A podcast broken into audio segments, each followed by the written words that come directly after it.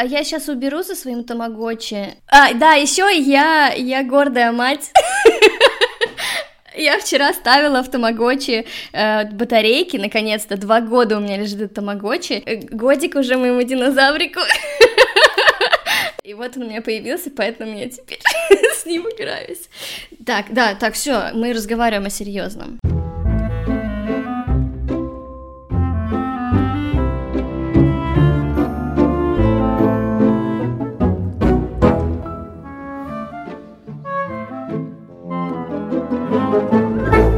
Привет! Меня зовут Никита Александров, и это подкаст «Подросток говорит». Я пригласил сегодня в гости Полину, которая ведет подкаст «На словах ты Лев Толстой», также ведет свою Patreon рассылку, живет в Швеции и пишет для официальных сетей Швеции. Это супер крутой, как мне кажется, experience, такой набор всяких деятельностей, которые меня очень привлекают и которые меня зацепили в Полине, и поэтому я написал ей, мы договорились о записи, и вот, перед тобой новое интервью с Полиной, в котором я постарался максимально четко обговорить э, важные элементы жизни Полины, а также раскрыть ее личность и поговорить о ее личных ощущениях. Надеюсь, у меня это получилось. Перед тем, как я подключу сюда Полину, я хочу напомнить тебе о том, что у меня есть Patreon, и там ты найдешь полную версию этого разговора. Так что, если тебе интересна Полина, ее творчество и то, что она рассказывает, то присоединяйся ко мне также на Патреоне. Там я оставляю очень интересные послекасты с интервью с интересными гостями. Надеюсь, тебе понравится. А сейчас я желаю тебе всего наилучшего, приятного прослушивания. Мы подключаем Полину. Можешь рассказать немного о том, чем ты сейчас вообще занимаешься в Швеции, какой основной деятельностью как ты себя позиционируешь? Ты сразу перешел к жестким вопросам. я не знаю, мне очень сложно себя как-то позиционировать, потому что такое ощущение, что я занимаюсь всем, мне очень сложно что-то выбирать. Если касательно, знаешь, если разбивать по времени, которое у меня на что-то тратится, то эм, я работаю над официальными социальными сетями Швеции. Это то, что, ну, на что приходится основная такая часть моего времени, что ли. Вот, это прикольная работа. Э, государственный сектор, все такое. ну и просто я работаю на родном языке, я очень люблю русский, и поэтому мне очень приятно иметь работу в Швеции, в шведской конторе, с шведской зарплатой, вот, и, и писать тексты, и, в общем, заниматься маркетингом на русском языке, вот, потом я занимаюсь Poly Rocket, это мой собственный бизнес, он сейчас немножко заглох из-за всех этих ковидных времен, потому что я стала работать много в прошлом году, в позапрошлом даже году с музеями, до сих пор не все музеи открылись, туристов нет, и я думала, что 20 год для меня будет как раз-таки таким пробивным, потому что все больше музеев стали соглашаться на то, чтобы брать мои значки к себе в магазины, не то чтобы они их выставляют как на, на выставке, это все продается в магазинчиках, то есть у меня такое, эти значки, они, ну, с шведской тематикой, поэтому их, собственно, и любят туристы, ну и сами шведы тоже их любят. Да, я занимаюсь полирокет, сейчас гораздо меньше, и сейчас как-то я переделываю свою рутину с Poly Rocket, потому что у меня нету столько времени на дизайн и вообще на, на все. Как-то я немножко подзабила, и в этом году мне нужно возвращаться, видимо, немножко все перестраивать в этом в своем бизнесе. И я стала консультировать. Мне на самом деле очень нравится консультировать местных ребят по поводу бизнеса, как открыть что-то здесь в Швеции, что может прокатить, как с точки зрения маркетинга себя продвигать. И это как-то, знаешь, в какой-то какой-то мере это прикольнее своего бизнеса, потому что ты каждый раз э, на каждой консультации встречаешься с чем-то новым. И если, например, в своем бизнесе я уже там три года этим занимаюсь значками, и мне уже иногда, особенно из-за того, что я одна, мне кажется, ах, блин, сколько можно? Вот даже если все идет хорошо, все равно как-то просто немножко начинаешь скучать, вот, а тут ты встречаешься с каким-то отдельным человеком и развиваешь чужую идею, это прямо очень круто. Что я еще делаю? Еще у меня есть подкаст, который сейчас, к сожалению, встанет на паузу, но подкаст называется «На словах ты Лев Толстой», он про, про слова, про... Я беру интервью у людей, которые работают со словами, журналисты, редактора, переводчики, те же самые маркетологи или блогеры, например, которые пишут. А, у меня еще есть Patreon, но это такое, я пишу там просто для себя всякие штучки. Вот, я даже как-то не считаю это какой-то деятельностью, потому что, по сути, это просто дневник, который читают другие. Вот. А вот смотри, вот если немного затронуть Patreon, ты говоришь, что ты его не совсем как бы выделяешь среди других каких-то моментов своей деятельности.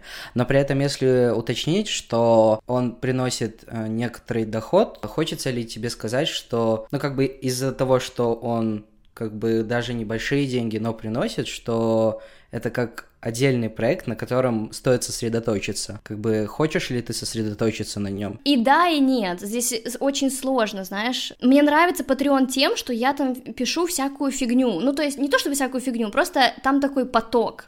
Он реально помогает больше мне, чем кому-либо еще. Мне даже иногда кажется странным, что людям это интересно читать. Это просто, ну, как бы мысли, которые скопились за неделю.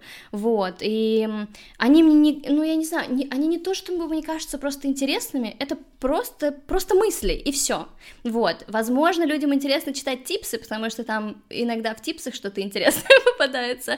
Но я пытаюсь, наверное, не думать, что это что-то серьезное, потому что я не хочу себе еще одну работу. У меня столько уже работы, что ну, невозможно столько работать. Тот же, ну, как бы у меня есть эти социальные сети, да, шведские, у меня есть мой бизнес, у меня есть консультации, подкаст. И подкаст, на самом деле, он сначала был хобби-проектом, но сейчас я понимаю, насколько много времени он у меня занимает, поиск гостей, а, потом общение с этими гостями, потом сведение. И в итоге я поняла, что этот подкаст, он ну, он стал тоже работой. И мне нравится общаться с людьми, но, блин, все остальное, типа, сводить подкаст, это такая запара. И из-за того, что я сейчас как-то немножко пересматриваю то, что я буду делать в жизни дальше, да, в этом году я хочу, ну, как-то, не знаю, поменять, может быть, деятельность, я посмотрю, не знаю. Мне, мне все интересно, поэтому я открыта для всего, и поэтому, наверное, мне нужно сосредоточиться на чем-то другом и меньше думать о подкасте, который, он мне нравится, но прямо сейчас он никуда не встраивается в то, что, ну, как бы в мою деятельность, он как-то стоит особняком. И я понимаю, что Patreon тот же самый, он тоже стоит особняком, и мне лучше, ну, как бы просто писать на Патреоне, а за подкастом пока что не ухаживать, ничего с ним не делать. Понимаю. Когда ты видишь, что люди готовы поддерживать тебя там, как бы да, это не совсем твой приоритет, возможно, а, но как бы ты пишешь какие-то мысли там, и люди их читают, людям а, это нравится, люди готовы, готовы тебя поддерживать, что ты ощущаешь в такие моменты, когда условно видишь, что «О, у меня появился новый патрон», как круто, или что-то по-другому. Когда появляется новый патрон, я пытаюсь сильно себя не радовать, потому что я знаю, что в конце месяца многие патроны просто отвалятся. Но мне приятно, наверное, в Патреоне, вот если, например, брать Инстаграм, да, то в Инстаграме ты очень видишь хорошо, что люди, ну, откликаются. Просто Инстаграм уже, видимо, в наших жизнях так давно, что э, тебе ставят какие-то реакции там на сторис, пишут комментарии, то есть мне много пишут в Инстаграме. И как-то я вижу, что что есть какой-то отклик. А когда я, например, на Патреоне пишу что-то, да, то очень редко появляются какие-то комментарии, поэтому у меня есть ощущение, что я это реально делаю для себя, потому что никакого отклика я не вижу. Но это как бы неплохая тема. Зато я реально пишу то, что мне хочется, и люди как бы в конце месяца там не отписываются, ну, значит, им тоже это для чего-то нужно. Я, короче, пытаюсь об этом много не думать, потому что если я об этом много думаю, да, то все вот этот вот кайф от Патреона пропадает, и он становится работой. Часть людей, которые подписываются на меня на Патреоне, это люди, которые проходят у меня консультацию. И то есть они подписываются не для того, чтобы читать мои тексты, а чтобы пройти консультацию. То есть мне просто так проще, знаешь, перед налоговой все эти деньги, как сказать, оправдывать, мне приходят деньги на счет, и я их, как сказать, декларирую там в конце года, вот, иначе бы мне пришлось выставлять счет, это не очень удобно, а так мне все скопом приходит, и это всего лишь тран- одна транзакция, вот, то есть я просто с точки зрения бухгалтерской какой-то простоты делаю это так. У меня, кстати, были несколько вопросов про твой подкаст, ты отдельно его затрагивала, почему у тебя возникла идея отдельно такую достаточно узкую тематику взять, говорить про людей, которые э, работают отдельно как-то с языком. Как тебе пришла эта идея в голову? Ну, потому что я люблю тексты, я вообще люблю все, что с этим связано. Мне очень сложно как-то назвать себя только СММщиком или только копирайтером или только одним кем-нибудь. То есть мне хочется вообще что-нибудь, ну, знать многое о слове. Мне интересно писать, э, мне интересно это с маркетинговой точки зрения, как продвигать эти тексты. Мне интересно когда-нибудь написать книгу. И я писала статьи, и это мне тоже интересно. То есть просто мне хочется попробовать себя везде, и поэтому поэтому офигенно, что есть возможность общаться с людьми, которые готовы делиться знаниями на этот счет. И на самом деле у подкаста не так много прослушиваний, как, например, до этого у меня был другой подкаст «Привет, как дела?». Мы с моей подругой Мариной общались эм, просто о девчачьих темах каких-то. И там прослушиваний было дофига. И людям интересно слушать что-то совершенно простое, потому что, ну, они общаются с подругами, да, у них тоже есть мнение насчет того, о чем мы говорим. Там достаточно простые какие-то темы. Тема текстов и слова, в принципе, принципе, она уже не такая популярная, но и как бы я заметила, что люди, которые мне пишут, да, особенно когда пропал «Привет, как дела?» подкаст, и появился Лев Толстой, и люди писали, зачем ты это делаешь? эх, эх, эх, эх, эх, ну то есть что это, это же совершенно неинтересно, очередной подкаст, интервью, ничего нового. Но люди думают, что все делается ради слушателя, ну то есть я сделала подкаст это для того, чтобы самой общаться с людьми, с которыми Иначе с чего вдруг я буду с ними общаться? Ну, то есть я общалась, у меня было интервью с Настей Чуковской, и это прапраправнучка Корнея Чуковского. Вот как я вдруг ей напишу и скажу, давай с тобой просто созвонимся и полтора часа пообщаемся, я позадаю тебе вопросы просто так. Ну, ты не будешь с этим человеком настолько глубоко общаться просто так. А из-за того, что у меня есть подкаст, у меня есть возможность пригласить и пообщаться с этим человеком. И это просто офигенно. Вот, и то есть я реально это делаю для себя, а не для слушателей, что ли. Вот, это раз. А вторая причина, если, например, ты ищешь работу, я не знаю, как это в России, но если ты ищешь работу где-то в Европе, и если у тебя есть какие-то типа side projects, да, если у тебя есть какие-то хобби, особенно если они связаны с твоей работой как-то косвенно, это тебе дает э, некий, ну, как бы фору перед другими людьми, которые на ту же вакансию встают. То есть, если я, например, устраиваюсь на работу копирайтера или там маркетолога или, ну, что-то, что связано со словом, я просто в резюме обязательно отмечаю, что у меня есть подкаст об этом, и люди такие, ага, то есть им интересно, то есть это не только моя работа, это еще и моя, как бы, ну, просто мое хобби и моя любовь заниматься словом. Ну, мне кажется, что этих причин достаточно. Мне кажется, что есть здесь разница тоже. Если бы, например, я искала работу в России, я бы, наверное, не писала про свой подкаст, в резюме, потому что вполне вероятно, что работодатель мог бы и не знать, что такое подкаст. Здесь эта штука более известна, и ну, мне кажется, что особенно, наверное, в Швеции эм, люди ищут себе работников, которые люди. Ну, то есть они не ищут себе роботов, которые умеют выполнять все. Они ищут каких-то веселых, интересных людей, с кем они будут проводить 40 часов в неделю почти больше, чем со своей семьей. Разумеется, это должен быть какой-то нормальный, интересный человек. Поэтому, если ты нормальный, если ты в своем резюме, и особенно в этом, как сказать, cover letter, в который ты отправляешь, напишешь, что ты нормальный, покажешь, этого, это будет лучше, чем если ты будешь просто машиной по переработке каких-то фактов. Это очень интересная мысль, очень ценная. Спасибо, что ты ее затронула. Кстати, отдельно хотел спросить у тебя про твоих гостей. Как у тебя проходит процесс поиска, а, насколько он для тебя сложен, сложно ли, трудно ли, возникают, какие у тебя в целом эмоции при поиске гостей, и по какому принципу ты их ищешь? Для себя подыскиваешь? Мне кажется, что я ищу гостей, ну то есть несерьезно. Из-за того, что это мой мое хобби, я не, ну, немного времени на это трачу. Я прочитала книжку «Тело дрянь», и мне настолько понравился перевод, что я пообщалась с девушкой, которая перевела эту книгу на русский язык, потому что, ну, перевод был невероятный, я первый раз с таким столкнулась. А, было ощущение, что она написана на русском языке, а не переведена. Я пообщалась с ней, и она сказала, что она подруга с Настей Чуковской. И я такая, ага, может быть, да, ты меня с ним знакомишь? В итоге Настя согласилась мне дать интервью, я пообщалась с ней. И, ну, в принципе, у меня есть э, друзья, кто работает э, журналистом журналистами или редакторами, то есть мне далеко ходить не надо, чтобы пообщаться с кем-то. Вот я просто пишу в Инстаграме, но если человек, ну, или в Инстаграме, или там в Телеграме, если человек не отвечает, ну, это его дело, я же не могу тоже заставить, то есть я ни за кем там сильно не охочусь, но такое ощущение, что ко всем можно, ну, подойти. Мне, наверное, не отвечали только один единственный раз, я хотела, по хотела пообщаться с одной блогершей, которая очень круто пишет там сторис и все такое, она мне не ответила, и я подумала, хм, ну и ладно. Ну, в общем, да, я не обиделась. Вот. Ну, а так, то есть, э, ну, мне не ответил блогер, а всякие редактора РБК, журналисты и, в общем, как бы режиссеры там либо-либо э, подкаст-студии, они мне почему-то отвечают. Ну, какой я вывод отсюда сделать? я не знаю. Вот, ну, с ними, в общем, общаться прикольно. Как ты ищешь гостей в свой подкаст? Отчасти меня это пугает порой, что у меня как будто бы подкаст стал в некотором плане на конвейер, что я в погоне за регулярностью выхода. То есть я стараюсь соблюдать как будто бы баланс, чтобы были какие-то искренние мои мысли и интересные гости, а не просто те, которые попадутся. Но при этом я боюсь, что я слишком сильно переживаю о том, чтобы он выходил там каждую неделю регулярно.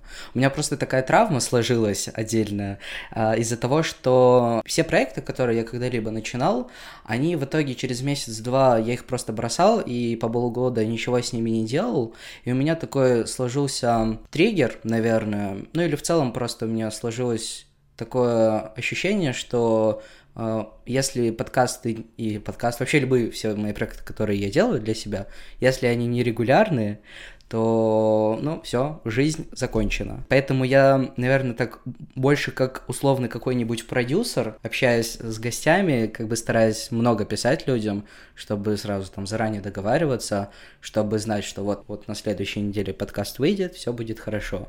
И мне это иногда пугает, чтобы не получилось так, что я просто приглашаю гостей, просто чтобы они были как бы надо найти какой-то баланс, как будто бы. Надеюсь, все будет хорошо в этом плане. Да, я тебя понимаю, слушай, регулярность это такая проблема, особенно когда проектов много. И, ну да, я понимаю. Я поэтому, на самом деле, Льва Толстого выпускаю каждые две недели, а не каждую неделю, потому что я понимаю, что это будет просто гонка за гостями и как бы переработка информации, все эти вопросы, сведения. Ой, это слишком много всего. И то даже у меня дважды уже не получилось выпустить как бы бы выпуск вовремя, ну, потому что такое бывает, потому что бывает жизнь, блин. Сказать, мне очень нравится, вот ты уже общался с Настей Мозговой, мне нравится ее подход. Я знаю, что она сама этот подход не очень любит, что она как раз-таки пытается быть регулярной, но у нее не всегда, не, получа... не всегда получается, но мне кажется, что это очень круто, что она не идет на поводу этой регулярности, потому что надо, а она скорее чувствует себя,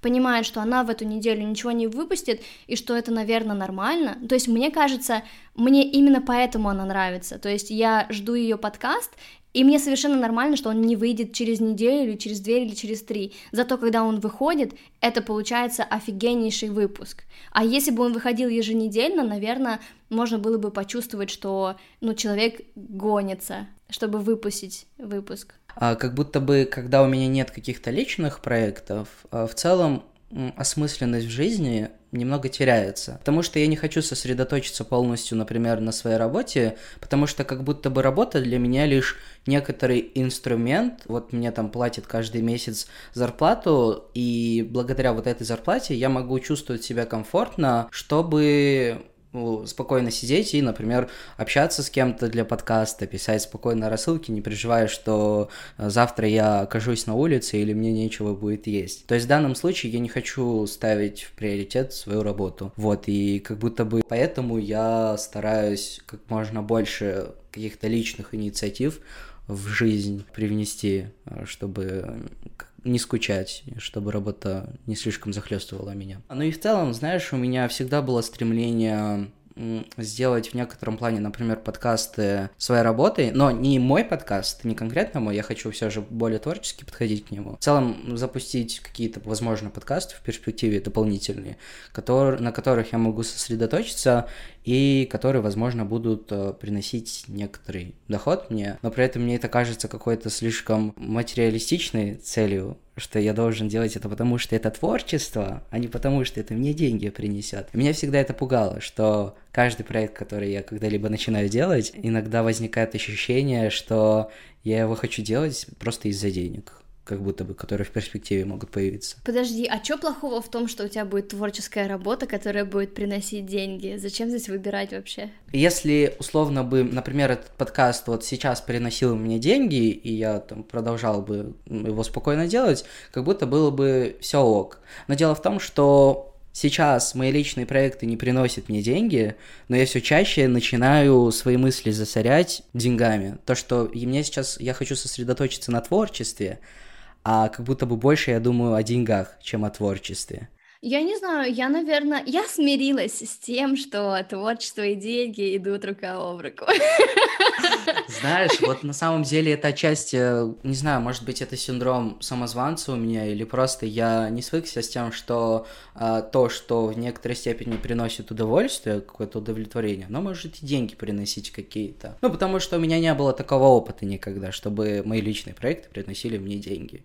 Э, я как бы и зарабатывать-то, по сути, начал не так давно. Как бы, наверное, из-за маленького опыта с деньгами. А если, например, вот с другой стороны повернуть, э, то, за что ты получаешь деньги, это скучно? Просто, наверное, конкретно те задачи, которые я делаю для компании, не сама в целом работа. Снимать и монтировать мне как бы нравится, но просто именно задачи сами не самые творческие, не самые эффективные они как бы как будто бы делаются просто ради того, чтобы их делал кто-то, и все. Вот такого в перспективе большого результата в них нет. Ну, у меня, слушай, тоже было как-то много затык, что ли, с деньгами, особенно в прошлом, позапрошлом году. У меня, знаешь, есть такое, э, мне кажется, несправедливым то, что я как там маркетолог или СММщик могу получать больше, чем э, мои родители которые врачи, у меня отец хирург, как может быть такое, что у меня папа получает меньше? Ну вот, и поэтому мне казалось, что, блин, как я буду получать больше, то есть мне вообще было это некомфортно,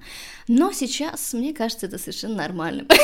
Не, ну то есть эм, я кайфую от своей работы, которая мне приносит деньги, да, ну вот эти шведские все социальные сети, мне очень нравится туда вкладываться, и я понимаю, что, э, разумеется, это должно мне приносить деньги. Я вижу результат результат, который мы делаем, я вижу этих э, людей, которые, ну, на нас подписываются, да, у нас там, у нас три социальные сети, и у нас больше полумиллиона подписчиков в этих социальных сетях. Ну вот, эти люди, они меняют свои точки зрения по поводу каких-то вещей, связанных с демократией, с экологией, с равноправием и так далее. То есть, ну и, разумеется, мне кажется, что мне должны платить чтобы я доносила дальше эти идеи людям. Ну, работа такая, вот. И то, что я получаю от этой работы кайф, это только плюс. Мне вот к этому еще стремиться на самом деле. Отчасти я просто еще порой не понимаю, адекватный ли подход, э, такой очень-очень слишком прагматичный к работе, что я использую работу просто как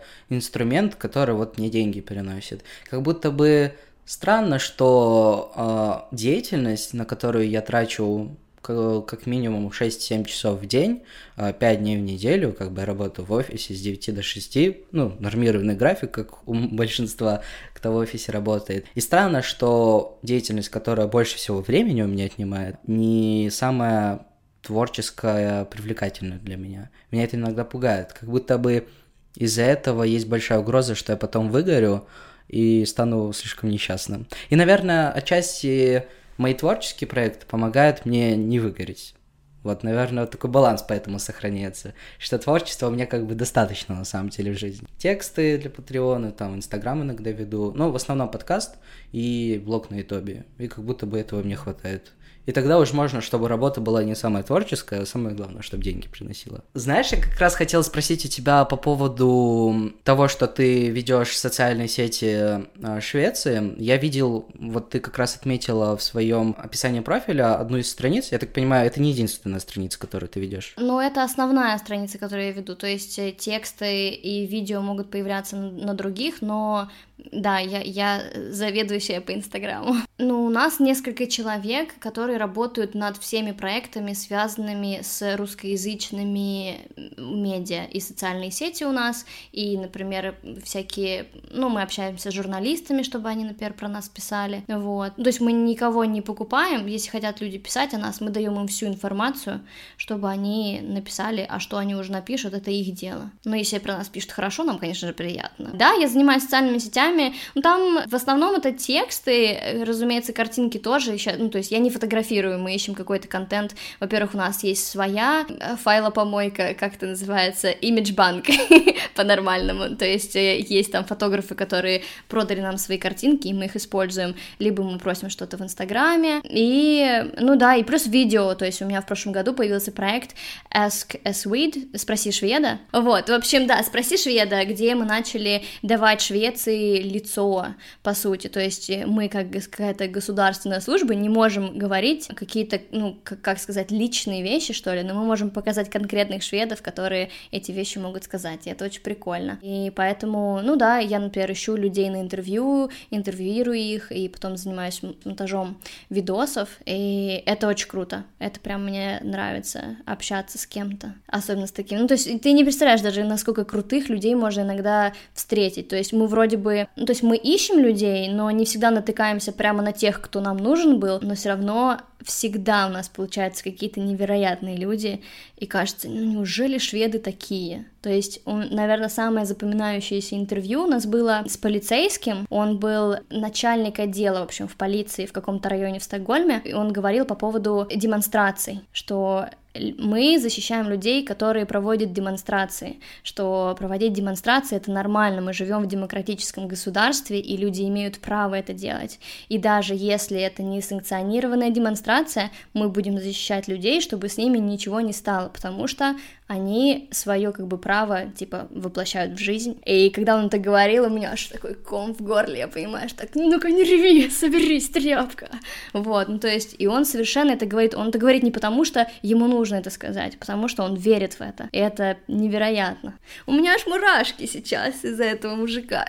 Но штука в том, что э, смысл не в том, чтобы они хотели переехать в Швеции, а в том, чтобы они хотели, чтобы у них было как в Швеции, там, где они живут чтобы они э, меняли что-то. То есть, разумеется, что очень многое меняется только с как бы подачки государства, понятное дело, многие вещи меняются только так, должна быть какая-то система, но ведь есть какие-то вещи, которые могут менять люди. Вот, например, позавчера или вчера это было, я выложила пост про парня, дайвера, который купил катер и сам решил погружаться, в общем, в водах э, Стокгольма. И он офигел от того, что там столько грязи, что там куча покрышек, старые велосипеды, знаки, банки, все это валяется на дне водоемов в Стокгольме. И он он взял и сам начал очищать. Он взял эти карбюраторы, стал поднимать их на свою лодку, тащить их, в общем, и куда-то выбрасывать. И сейчас, вот это, по-моему, было в 17 что ли, году, и за 4 года он объединил 100 волонтеров, которые тоже вместе с ним поднимают со дна водоема в Стокгольме всякий трэш. Это же офигенно, это то, что ну, по сути, может сделать каждый, да, у кого есть дайверское оборудование и лодка своя, да, но в плане все равно, как бы мы можем сделать что-то, может быть, не то же самое, что он, но мы можем тоже менять мир, в котором мы живем, и как бы, наверное, мы хотим больше сказать об этом, чем о том, что переезжайте в Швецию.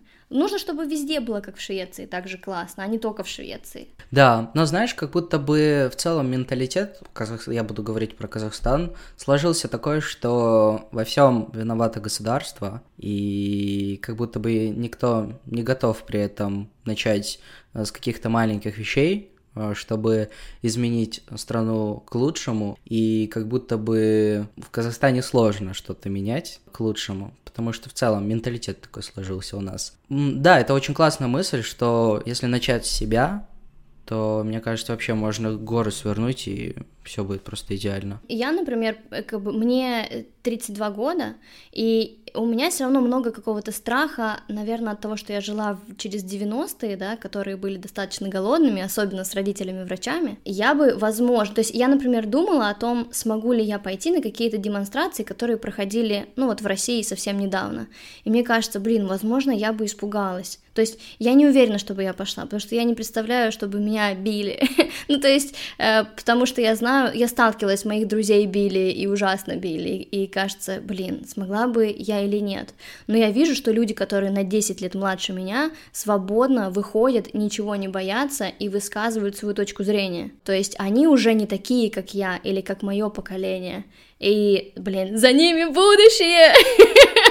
а какими бесстрашными будут люди, которые будут на 10 лет их, их младше? Это же офигенно. Мне кажется, что все равно все, все наладится все эти старики, которые тоталитаристы, все они перемрут когда-нибудь. Знаешь, я хотел еще отдельно поговорить про Швецию отдельно. Сколько лет ты живешь уже в Швеции? Наверное, семь, почти семь, шесть с половиной, типа того. И я хотел узнать, как сложилось так, что ты переехала в Швецию, что тебя подтолкнуло, какие обстоятельства сложились? Да, Пашка, влюбилась я в Пашку.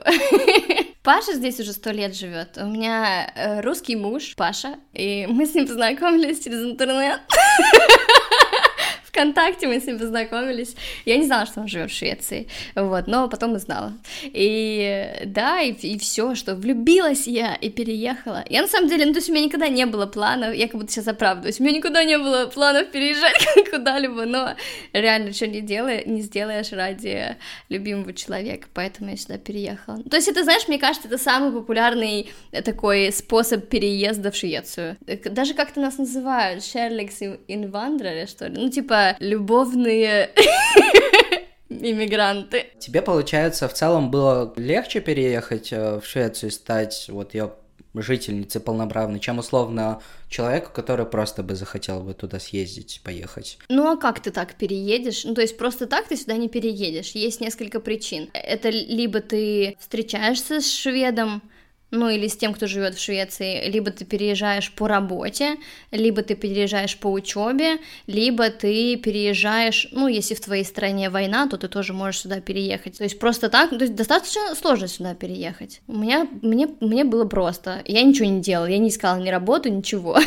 я просто, мы подали документы, и через 8 месяцев, 8 месяцев я ждала, когда я перееду, когда я получу вот этот статус свой, э, вид на жительство, и все получила и переехала. Я очень долго прощалась, типа, с Петербургом. Мне сначала казалось, что, о, 8 месяцев это так много, а потом, когда уже я поняла, что все, я переезжаю, мне, конечно, было очень стрёмно, я очень не хотела переезжать, и, в общем, противилась, поэтому мне нужно было несколько месяцев, чтобы, ну, как-то смириться со своей участью и переехать в Мальме. Вот как раз вот, когда ты переехала, как быстро поменялось твое мнение о переезде, в целом мнение о том, где ты хочешь жить.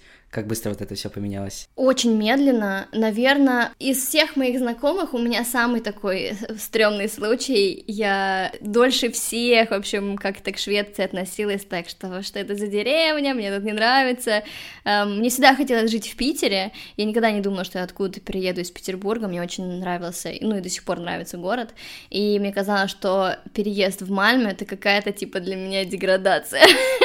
что я переезжаю в деревню, тут сколько-то, 300 тысяч населения, я, блин, 15-16 лет своей жизни пыталась из такого города уехать, и вот, наконец, уехала учиться в Питер, и вот опять оно меня настигло. И поэтому, да, как-то я очень... Ну да, я, слушай, два года мне было здесь херово, и я как-то не могла привыкнуть к тому, что я буду здесь жить, ну вот, я даже не пыталась, на самом деле, как-то понять Швецию, я не пыталась учить язык, ну, то есть я чуть-чуть пыталась, у меня не получилось, я решила, что фу, мне это все не нравится. И, в общем, я, ну, противилась, реально очень долго противилась, и очень долго чувствовала себя предателем Родины. И вот только за два года, через два года я как-то, ах, ладно, надо попробовать. Ну и да, я уже начала учиться, я поучилась в нескольких университетах. Прикольно было, выучила язык и нашла работу, бизнес сделала. Ну, то есть я решила попробовать все, что мне Швеция может дать, и оказалось дофига. Да, сейчас как-то, знаешь, э, мне часто пишут в Инстаграме почему-то именно такой вопрос, что тебе не нравится в Швеции. И вот, знаешь, там, пять лет назад я бы на этот вопрос ответила громадной портянкой текста, что мне не нравится. Но сейчас я понимаю, что да меня все устраивает, в плане, я даже не думаю о Швеции, я думаю о своей жизни в Швеции. Я не ищу причину своих проблем в какой-то в системе, что вот со мной не общаются шведы, или я не могу найти работу, потому что я русская, или еще что-то. Ну, я ищу все причины в себе, и я знаю, что их я могу изменить. Я все меняю, все получается, и все получается круто. Если ты берешь ответственность за свою жизнь на себя, а не винишь свое государство, например, или кого-то еще, все становится кристально понятно, куда надо двигаться и что надо делать. Можешь немного затронуть тему, как устроен трудовой этикет Швеции. Есть какие-то прям отличительные особенности от российского? Сложно ли в Швеции работать? Не знаю, это, знаешь, зависит от того, работаешь ли ты, например, фрилансером, или у тебя контракт долговременный. Я вижу большую разницу между тем, как работает мой муж, который работает на контракте, и между собой. Я постоянно боюсь, что те все блага, что у меня есть, они кончатся, потому что кончится, ну, вот этот фриланс, например, кончится эта работа, или у Поли Рокет совсем не будет денег, и из-за того, что я бизнесмен, э, бывает такое, что денег нету, и поэтому ты постоянно в поиске каких-то шаражек там. Пытаюсь, типа, подзаработать. Или, может быть, это проблема во мне. Я постоянно думаю о том, что нужно искать новых клиентов, нужно искать новый фриланс. А, и как-то, да, вот не могу на этом успокоиться. И я смотрю на своего мужа, который спокойно работает в своей конторе, и у него все прекрасно. Когда у тебя есть постоянный контракт, то это все, твоя жизнь удалась, и, и все хорошо. У меня муж сидит в соседней комнате, и я боюсь, что он сейчас подслушивает, если я скажу, что из 8 часов, э, как бы, рабочих, 2 часа он посылает смешные гифки в рабочие чатики. И это как бы его функция. Этому человеку за это платят зарплату. Это же идеально, это то, как я хочу работать. Ну да, возможно, звучит на самом деле идеально. А то есть смотри, в целом, если человек работает по контракту, его прям сложно уволить? Да практически невозможно. В Швеции так все устроено, что увольнять людей очень сложно. Здесь, особенно если ты вписан в какой-то профсоюз, профсоюзы здесь очень сильные, и ты можешь просто пожаловаться на работодателя, и все, тебя защитит твой профсоюз, тебя никуда не уволят. Но мне кажется тоже немножко странным, если, например, ты не нравишься своему работодателю и ты херово работаешь, почему ты вдруг, должен оставаться на этом месте? Ну, то есть у меня еще такие, знаешь, ну, такое мнение, но я вижу, что здесь есть определенные фирмы, особенно, наверное, большие фирмы, в которых люди, например, после лет 50 там, или 40-50 устраиваются, и уже больше никогда из них не уходят. Вот, и им там нормально, их там невозможно уволить, им там тепло, и даже если они плохо выполняют свою работу, они все равно там остаются. И это большая проблема для молодых специалистов, потому что, например, если мы возьмем те же сферы, очень быстро развивающиеся, типа маркетинга того же, то люди-маркетологи, которым сейчас по 50 лет, да, они немножко, ну, отстают от тех, кому сейчас, например, 30. То есть у нас совершенно другие разные базы знаний, и вот маркетологу, который молодой, ему очень сложно найти работу, потому что старые держатся на своих местах. Возможно, когда я стану старой, мне, меня все будет устраивать, но прямо сейчас я вижу вот это вот, как сказать, ну, несправедливость в том, что, например, я не могу найти работу, потому что какой-то человек занимает мое место и который делает мою работу гораздо хуже. Такие дела. И плюс здесь еще есть такое правило, последний пришедший, первый на выход. То есть, если, например, будут сокращать по какому-то, бывает такое, там, проект уходит, ну, как сказать, заканчивается, и людей сокращают. Последний, кто пришел, он, он первый уходит. И, соответственно, что человек, который пришел, когда ему было 40, а сейчас ему 50, он вообще никогда не уйдет. Некоторые специалисты приходят на работу просто умирать. Сложно ли в Швеции условно найти а, высокооплачиваемую работу, в которой будут платить комфортную сумму, или же ее надо прям выбивать и доказывать, что вот ты достоин того, чтобы тебе платили комфортную сумму денег? Мне кажется, что здесь люди готовы тебе платить нормальные деньги. То есть у меня, например, на работе было так, меня спросили, сколько я хочу, я начала стесняться говорить маленькую сумму, и мои работодатели, ну, на тот момент еще не работодатели, они с такими глазами сидели, такие, типа, больше, говори больше. Но и сейчас я понимаю, что, разумеется, всегда нужно говорить больше, чтобы в итоге вы сошлись на какой-то средней сумме. Ну и да, блин, просто говори больше, а вдруг а вдруг тебе эти деньги дадут. Ой, знаешь, у меня всегда представление, что если я назову какую-то, ну, условно, выше рынка сумму вот по такой стратегии, как будто бы работодатель просто скажет мне, пока ты неадекватный человек, мы будем искать а, более дешевого сотрудника. Но знаешь, в целом, как будто бы конкуренция порой бывает большая из-за того, что в целом очень много даже хороших специалистов, но которые вообще себя не оценивают, и из-за этого в целом зарплаты по рынку сильно снижаются, и людям, которым нужна нормальная зарплата, сложнее жить от этого становится. Ну слушай, вся наша жизнь манипуляция. Мне кажется, что просто нужно уметь себя продавать, просто если на интервью ты ведешь себя уверенно и реально знаешь себе цену, я говорю именно не про наглость, а просто про то, что ты реально можешь дать проекту. если ты уверенно об этом говоришь, ну, скорее всего, люди именно тебя наймут, а не кого-то другого. А если ты будешь супер классным специалистом, который не сумеет об этом рассказать своему интервьюеру, то, блин, какой в этом толк вообще? Ну, вот это во мне, у меня эта проблема есть. Я постоянно занижаю как бы свою значимость какую-то, и именно сейчас я пытаюсь с этим бороться. Но начинает получаться. Но это пипец какой длинный путь. Вот. Я уже понимаю, что я крутой специалист, но, знаешь, когда ты выходишь, типа, на маркет труда и видишь всякие разные вакансии, видишь их описание, ты сразу начинаешь такой, воу-воу-воу, может быть, все таки я переоценила свою ценность, вот, но в итоге, когда общаешься, проходишь какие-то интервью, ты понимаешь, что, блин, ты знаешь ответ на все вопросы. Вот, и с каждым интервью это становится проще. У меня есть знакомые, которые приходят на какие-то интервью чисто, чтобы не потерять хватку знать, что происходит на рынке, какие вопросы задают, то есть есть смысл ходить на интервью, я имею в виду собеседование, да-да-да, это я имею в виду. Вот, и что есть смысл ходить на собеседование, чисто чтобы знать, что происходит. Вот. Тогда, когда ты реально будешь искать работу, ты не так будешь сильно переживать во время этого собеседования. Ты уже слышал все вопросы, ты уже знаешь, что ты на них ответишь. Я еще, знаешь, что делаю? Я недавно просто проходила несколько собеседований, ну, и я их проходила на английском языке, и я, чтобы подготовиться, э, брала уроки на iTalki, это такой сервис э, уроков английского языка, и просто попросила, чтобы со мной как будто бы интервью провели. То есть я даже смотрела, чтобы в описании этого учителя было, например, ну, то есть там есть разные люди, и даже есть какие-то маркетологи или еще что-то, и я общалась с двумя девушками, которые тоже работают в маркетинге, и то есть они знали, какие вопросы мне задавать, и я перед интервью как-то, ну, была уже спокойна, что я его уже прошла дважды. В перспективе я бы хотела бы работать на каком-то международном рынке, то есть я понимаю, что в Казахстане я очень быстро достигну потолка некоторого в развитии, потом мне просто будет очень скучно работать в Казахстане.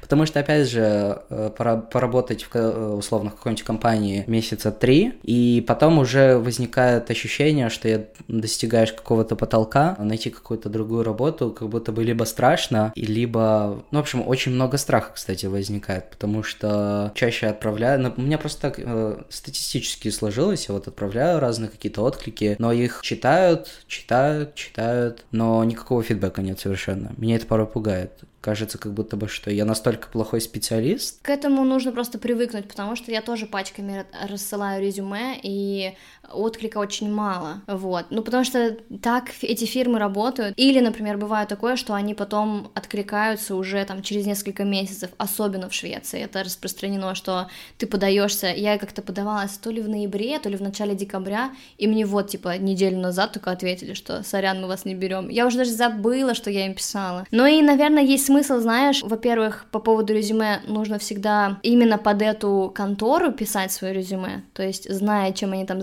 занимаются, пытаться как бы в их стиле типа писать. Но и вот этот вот cover letter, я не знаю, просто он везде нужен или нет, ну то есть здесь везде нужен. Нужно прямо научиться писать эти письма, это прям какая-то наука как правильно написать это письмо, чтобы понравиться. И мне прям интересно в этом разбираться. Я прям и так пишу, и сяк пишу. И я на самом деле заметила, что мне люди отвечают, если я пишу не супер серьезно, а вот как я, э, вот какая я сама по себе. То есть я такая, типа, хохотливая, вот, и поэтому я пытаюсь какие-то шутеечки, короче, вставить в, этот, э, в это письмо. Получается так честно, и людей это, видимо, цепляет. Но в целом у нас э, тоже распространено то, что в дополнение к резюме Обязательно должно быть какое-то сопроводительное письмо. Ну вот как раз без него, скорее всего, даже, даже не заглянут э, в твое резюме, потому что, наверное, еще конкуренция большая. Ну, в целом, логично, везде конкуренция большая, когда ищут каких-то специалистов. Даже если пишешь порой какое-то прям подогнанное резюме под компанию,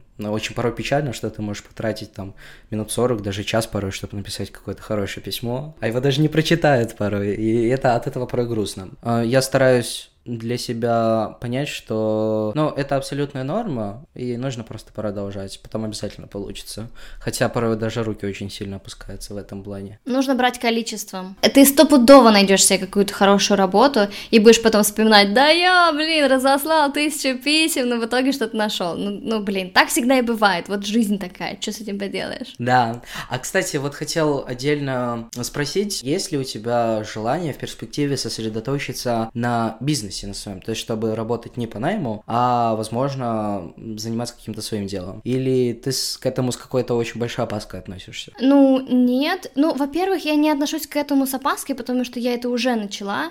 То есть э, из-за того, что я три года назад не могла найти работу в Швеции, я, собственно, и основала Poly Rocket. Вот. И я поняла, что это сделать достаточно просто. Ну, то есть это не совсем просто, но я это уже могу. Я уже знаю, что я это могу. Вот. И, наверное, в будущем мне стопудово хочется больше консультировать, потому что я кайфую от этого. То есть у меня консультации, знаешь, делятся на всякие штуки по регистрации, то есть люди, например, не знают, как заполнять какие-то бланки или с бухгалтерией не разбираются, мы это разбираем. И идейная консультация, то есть человек, например, у него есть какие-то скиллы, и он не знает, что с ними сделать. И я такая, блин, да можно же и то, и все. То есть у меня начинает голова работать, меня так это драйвит, что кто-то что-то умеет, и что у меня есть э, возможность этот талант как бы раскрыть и как-то его применить, в общем, чтобы он стал знаменитым. Это мне очень нравится. И я в, Швеции здесь проводила лекцию по открытию бизнеса, и то есть если я, например, сейчас э, занимаюсь в основном с русскоязычными ребятами, то когда опять этот, ну, когда корона пройдет и опять будет возможен нетворкинг, я, наверное, хочу и помогать тоже, ну, англоязычным ребятам. То есть мне хочется консультировать, мне интересно как-то помогать вот так вот людям. И, возможно, если я, например, найду себе какого-нибудь партнера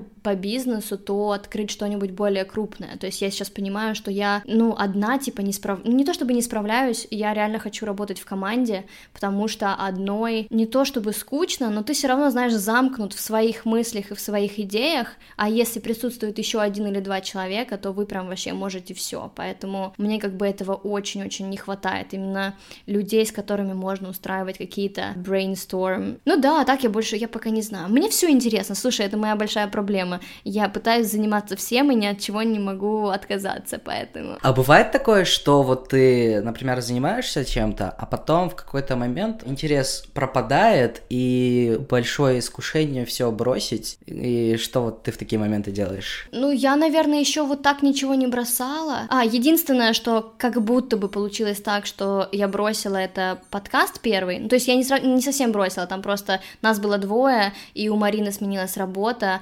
и, ну, у нее просто не было времени заниматься этим подкастом, и я как бы одна, ну, как я буду общаться сама с собой, что ли? Ну, и то мне было так сложно отказаться от этой идеи. То есть я, наоборот, прилипаю прилипаю к каким-то идеям, и даже если они уже разваливаются, я не могу их отпустить. И поэтому я сейчас пытаюсь, наоборот, как бы, знаешь, что-то проверять, работает или не работает, да, и если не работает, отпускать, если работает, то как бы при... воплощать в жизнь в таком виде. И как-то, ну, то есть я не вижу ничего плохого в том, что ты отпускаешь какие-то идеи, если тебе больше не кайфово с ними работать. Ну да, интересная мысль. А бывает такое, часто ли ты сталкиваешься, сталкивалась с выгоранием в каком-то отдельном проекте, и как ты это ощущала, как ты с этим справлялась? Ну, наверное, просто у меня бывает такое ощущение, ощущение выгорания, когда все становится понятным и непонятно, куда расти. То есть, что ты уже полностью изучил какую-то сферу, и ну, что тебе дальше делать с ней? Это уже, ну, тебя не челленджит это,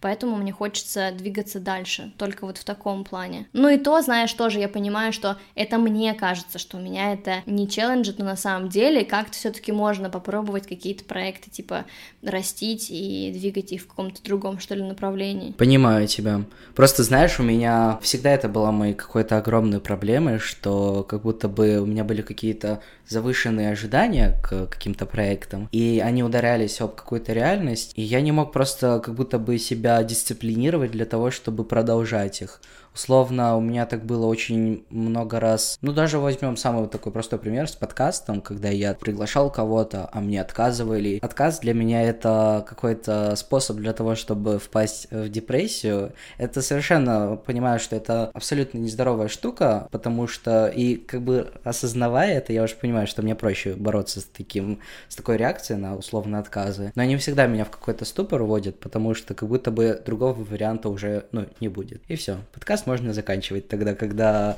если кто-то отказался, ну все, значит, он никому не интересен. Это опять мы с тобой возвращаемся к тому, что нужно делать все на количество, рассылать как можно больше всяких приглашений, и тогда обязательно кто-то ответит. Спасибо тебе большое за то, что ответила на эти вопросы. На самом деле получилась беседа очень-очень классная, я прям воодушевлен и прям зарядился. Очень приятно было с тобой поболтать. Мне тоже очень приятно. Вообще, я очень обрадовалась, что теперь не мне придется сводить этот подкаст, что не мне приходилось вести эту беседу. Это просто офигенное ощущение быть гостем. Вот, и, в общем, у тебя в гостях мне было приятно. Спасибо. Спасибо тебе большое, что ты послушал нас. Меня очень зажег этот разговор с Полиной. Мне показалось, что Полина максимально открытый человек, очень добрый и проницательный. И это невероятно зацепило меня, и я очень-очень-очень рад, что в итоге мы смогли с ней записаться и поговорить на очень важные и интересные темы. Я очень надеюсь, что тебе было интересно. Если это так, то, пожалуйста, напиши отзыв об этом подкасте в Apple подкастах или в Кастбоксе или в другой площадки, где можно оставлять отзывы о подкастах. Мне будет очень приятно, потому что благодаря твоему отзыву о моем подкасте смогут узнать другие люди и лучше понять, почему им тоже стоит послушать этот подкаст. Я хочу напомнить тебе о том, что у меня есть Patreon, там я пишу очень много различных писем, а также оставляю после касты, так что переходи, пожалуйста, по ссылке в описании этого подкаста и слушай это интервью в полном формате. Думаю, тебе будет тоже очень интересно. Я прощаюсь с тобой до ближайших времен. Я желаю тебе хорошей недели и, пожалуйста, береги себя. До скорой встречи. Пока.